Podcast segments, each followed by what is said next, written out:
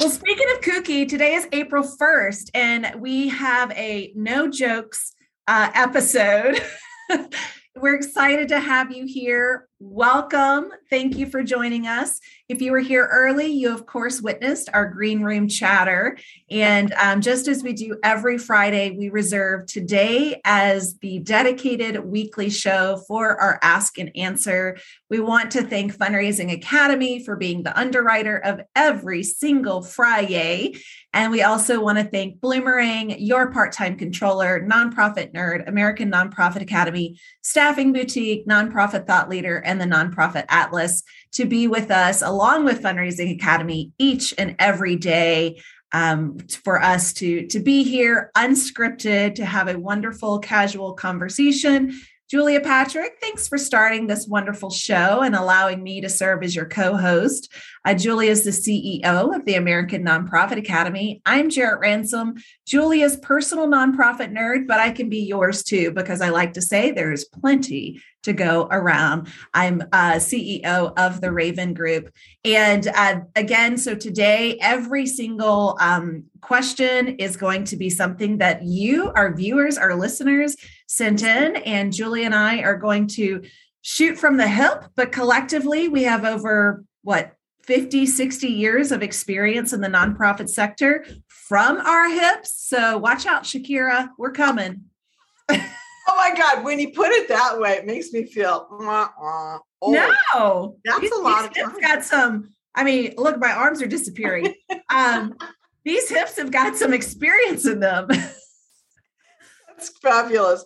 Well, it's true. And I want to remind everybody, if you want to see more of what we can do with our hips, you can see us on Roku, Amazon Fire TV, Vimeo, YouTube TV. And we now have a podcast. Yes.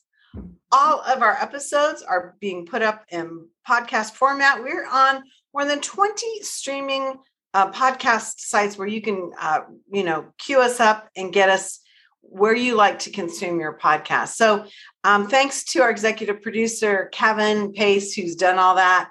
And it's really amazing. Already, because we do a daily show, we're like jumping up on the charts, Jarrett. And so we'll be reporting that out fairly soon, but we're really picking up some traction, and we want to thank all of our listeners. Okay, sister, are you ready to go for the first question? No. Just no. Joking. Of course. I live on Friday.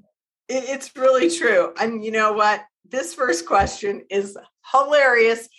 It really isn't. It's kind of breaks my heart, but I just thought it was funny. So I hate to say it. And also it's a name withheld, which you know is one of my favorites. I'm in a human service campus of a major city. My manager has told me that I need to be more circumspect and not quite so jolly at work. I have tremendous respect for the seriousness of my work, but I like to joke around to break the tension. Is this bad? Isn't that fascinating? That is fascinating.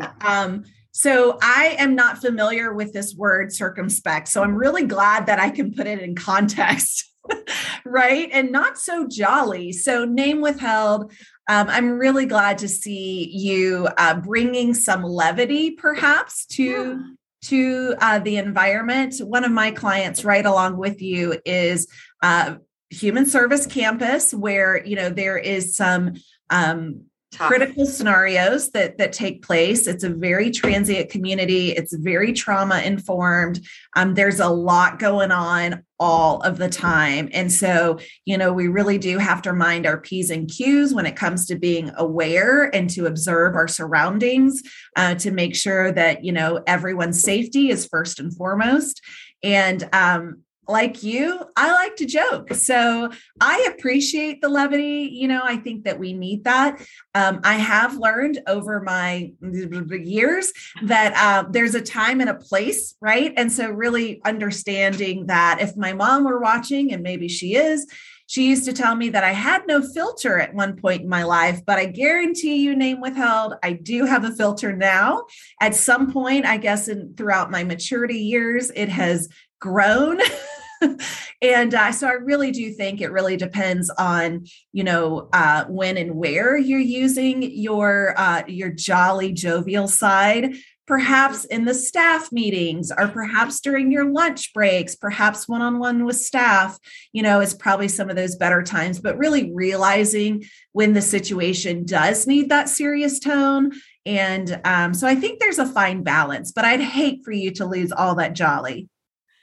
Yeah. I mean, I think it's like people who work, you know, they always say in ER wards, you know, that you have such high levels of stress that sometimes that behavior helps to kind of recenter folks and, you know, cut some of that cortisol that's like racing through your body because of that adrenaline hit and the joy of working and being, you know, I don't know, jolly. And sometimes we are so serious that it elevates a negative situation. And I think we can be compassionate, but we can be fun and human. And, you know, yeah, it's really an interesting thing. I mean, you know, there's two different ways to look at this too. Are you laughing at somebody or are you laughing with somebody? You know, laughing at somebody has no place, but laughing with somebody, I think, has a place. Mm-hmm. It's very, it's good fascinating. Point. Yeah. Good point. It's a fascinating thing, Jarrett. And I know that you're working with a client in a really intense part of our community on some heavy duty stuff. So I appreciate your response. So, wow. Okay. Well, name withheld. I say, stay jolly. Stay jolly. Stay jolly. Yeah. I love it. Okay. Okay. Our previous guest wants us to throw the show over to her. So just be careful. It's April Fool's and we might do that. I'm sorry. I'm sorry I lagged. I got a message through our portal and I was like, what? Okay. So I'm back and she's back. Okay. So let's talk with Linda from Chicago, Illinois. I'm building a development team and I am the development director. My question is this. How long should a new development officer be a part of our team before they are allowed to visit with donors by themselves or without one of our more seasoned team members? You know what? No one's ever asked us this question. No. Oh my God. That is hilarious. That's funny. Sorry, I told you this would be a quirky show today. I know, it's April Fool's. It's April Fool's. Okay, for those of you who can't see, Jarrett is pondering this very interesting question with a massive mug that is part unicorn, part cow, complete with... No, all unicorn. Oh, all unicorn? Okay. Yeah, this was a Mother's Day present. A rainbow. It okay. It's a good thing. Okay. So development director, how should they be allowed or encouraged to go out on their own without somebody from the team? It's really an interesting question. This is an interesting question, Linda. I've never been posed this question. I have a couple of initial thoughts for this. How seasoned is this professional? Have they served in this capacity and role previously throughout their life, either, you know, as a staff member or as a volunteer, as a board member? And so I really think it comes with the comfort level of the person, as well as their ability to share the narrative of the mission. And I also want to say of the financials of the organization. So I really don't think there is a tried and true, like you have to be here, you know, 6 months, you have to pass these proficiency tests. So I really think it has to do with the person. I know Fundraising Academy has some really good and strong courses that can help you with this. You know, our dear friend Tony Bell talks about from the Fundraising Academy, your presentation style. And I think honoring every individual's presentation style is really important to their success and therefore the mission success of meeting with this donor. So I don't think there's a set timeline, Julia. I think it really depends on the individual and how experienced, comfortable, poised, confident that they are in a situation like this. Yeah, I think you're right. And, you know, maybe in time is not the measurement here, but it's number of visits.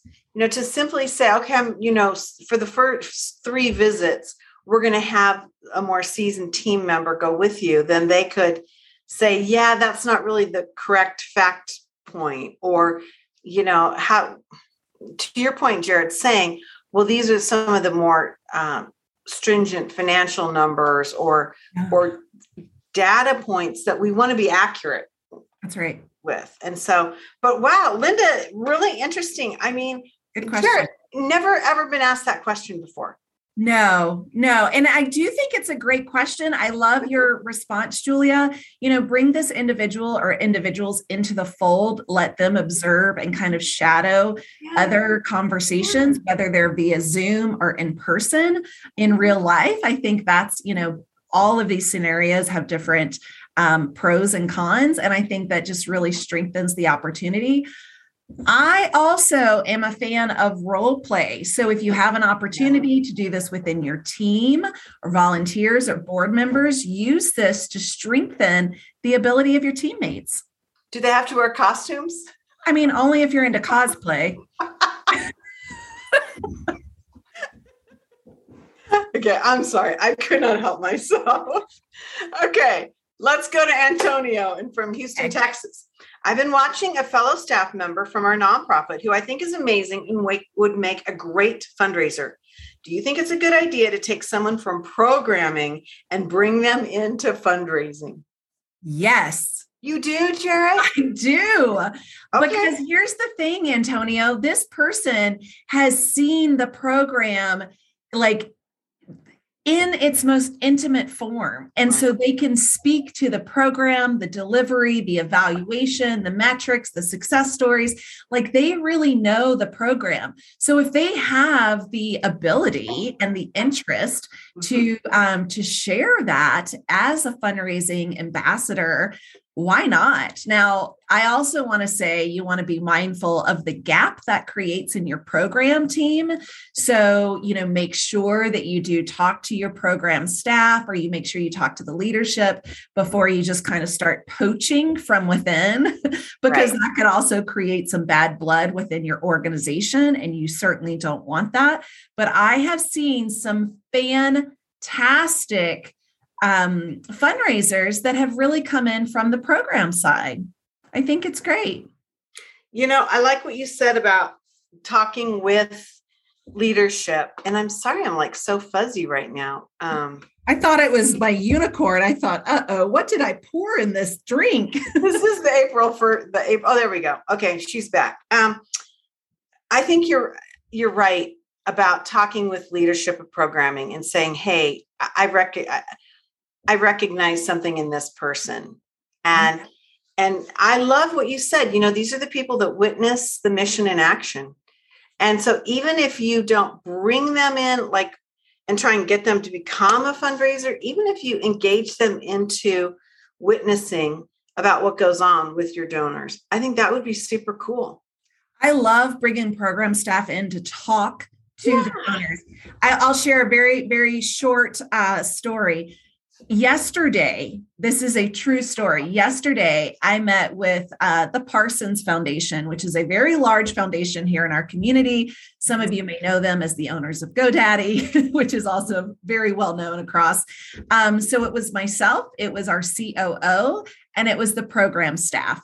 And they were able, not the staff completely, but one member, she was able to give those true numbers within the program team. And so we collectively had different skill sets to share with a potential donor and a prospective, you know, investor to talk about the holistic approach within the organization. And it was a win-win because answers that I didn't know, the program staff knew. Right. I love it. And, you know, I think too, when we're talking to investors and donors, they want to know boots on the ground, what's happening. Yeah. You know, good for you. I think that's super cool. Well, I hope, Antonio, that gives you some ideas. And I think it's a really great thing that you can recognize that and that you're looking. That's even more powerful. You're actually looking. Okay. Let's go on to James from Buffalo, New York. I bet it's still cold there. Ooh. Is the COI policy that everyone seems to talk about just for board members? COI, conflict of interest? That is a good question. Why don't you start, Julia? So the COI, conflict, yeah. COI, absolutely. It is part of the 990 form that you need to submit, and there's a box that's ticked. Do you have a COI policy? And that's pretty much it. But absolutely, it needs to be a policy. We had a guest on earlier in the week who is an attorney, who said you need to be reviewing your policies every 2 to 4 years because of risk and how the laws changed and all that. COI, that's one of those things. Now, COI is designed to help create a more transparent, more thoughtful approach, especially to contracting.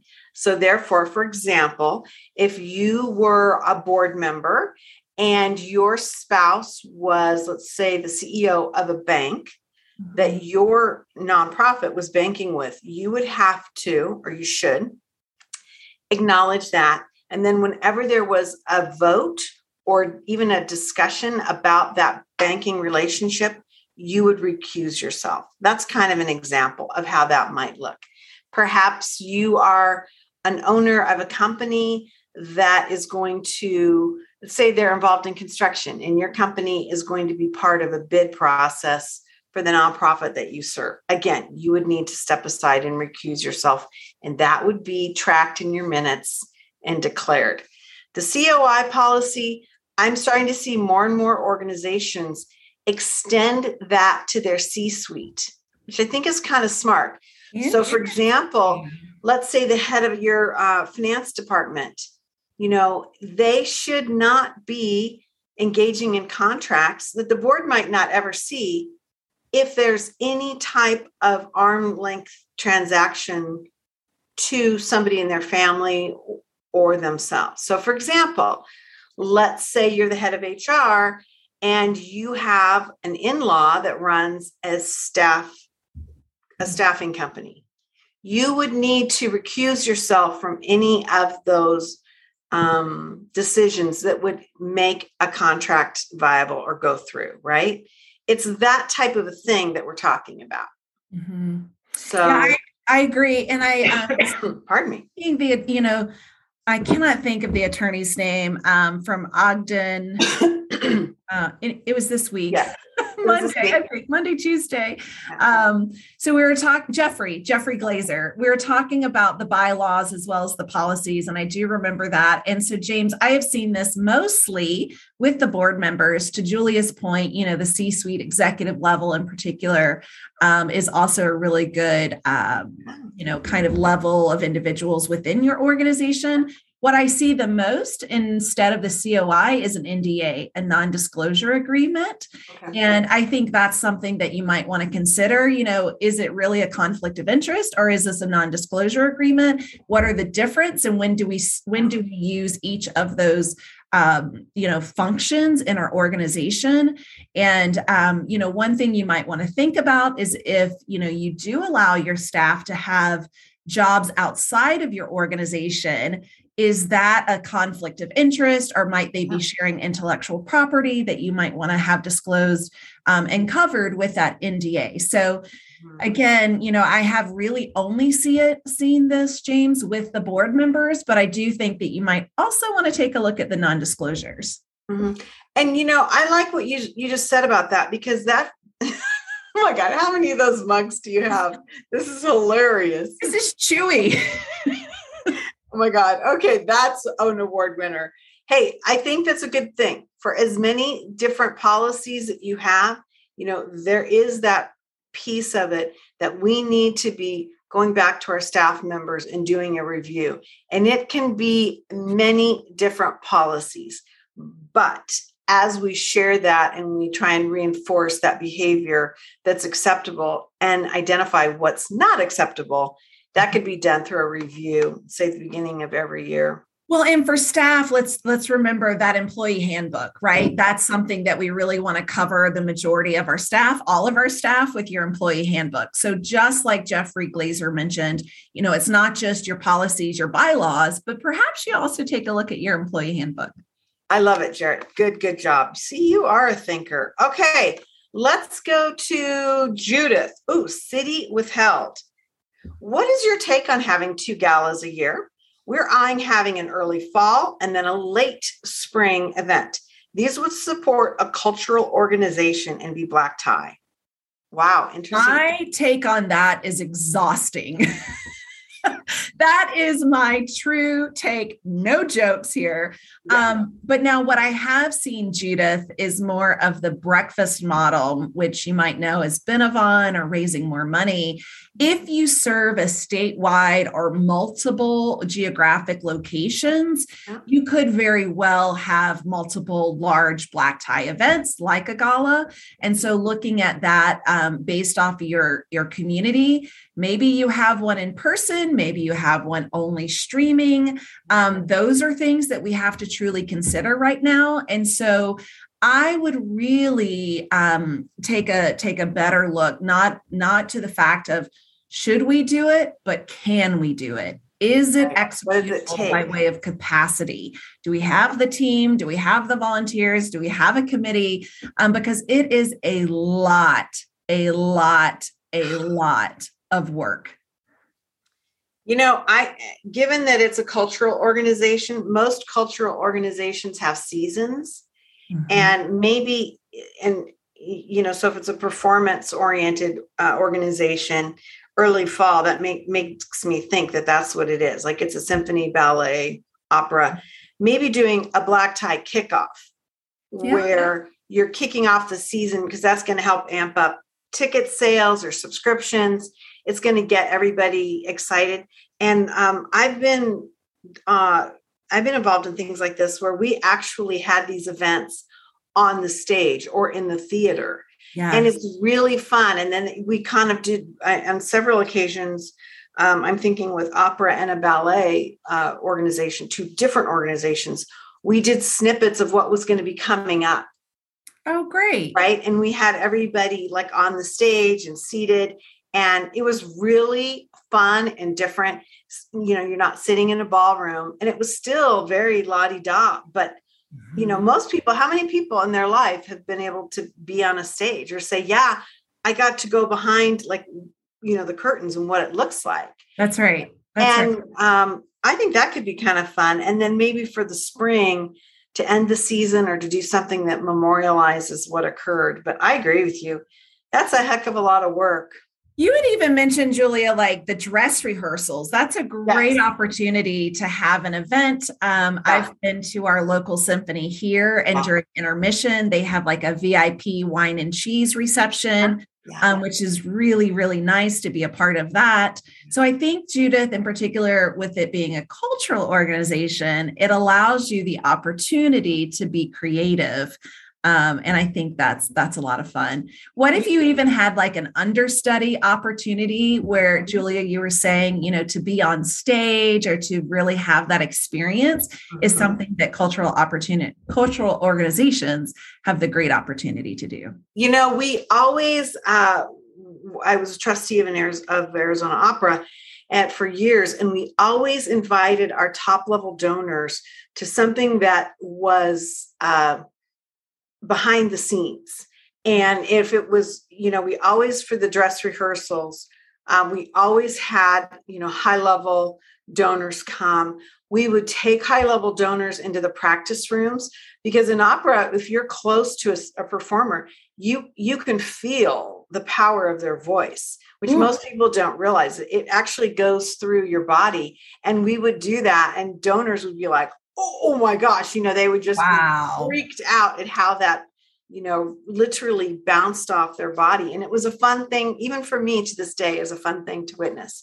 That's so amazing. Absolutely, to engage the behind the scene things, I think is always great. I think it's meaningful, it's different. And having just one more black tie gala, maybe not the best idea. Wow. You know, this has been another great day. Jarrett, thank you for sharing your fabulous mugs. You're welcome. Happy April Fools.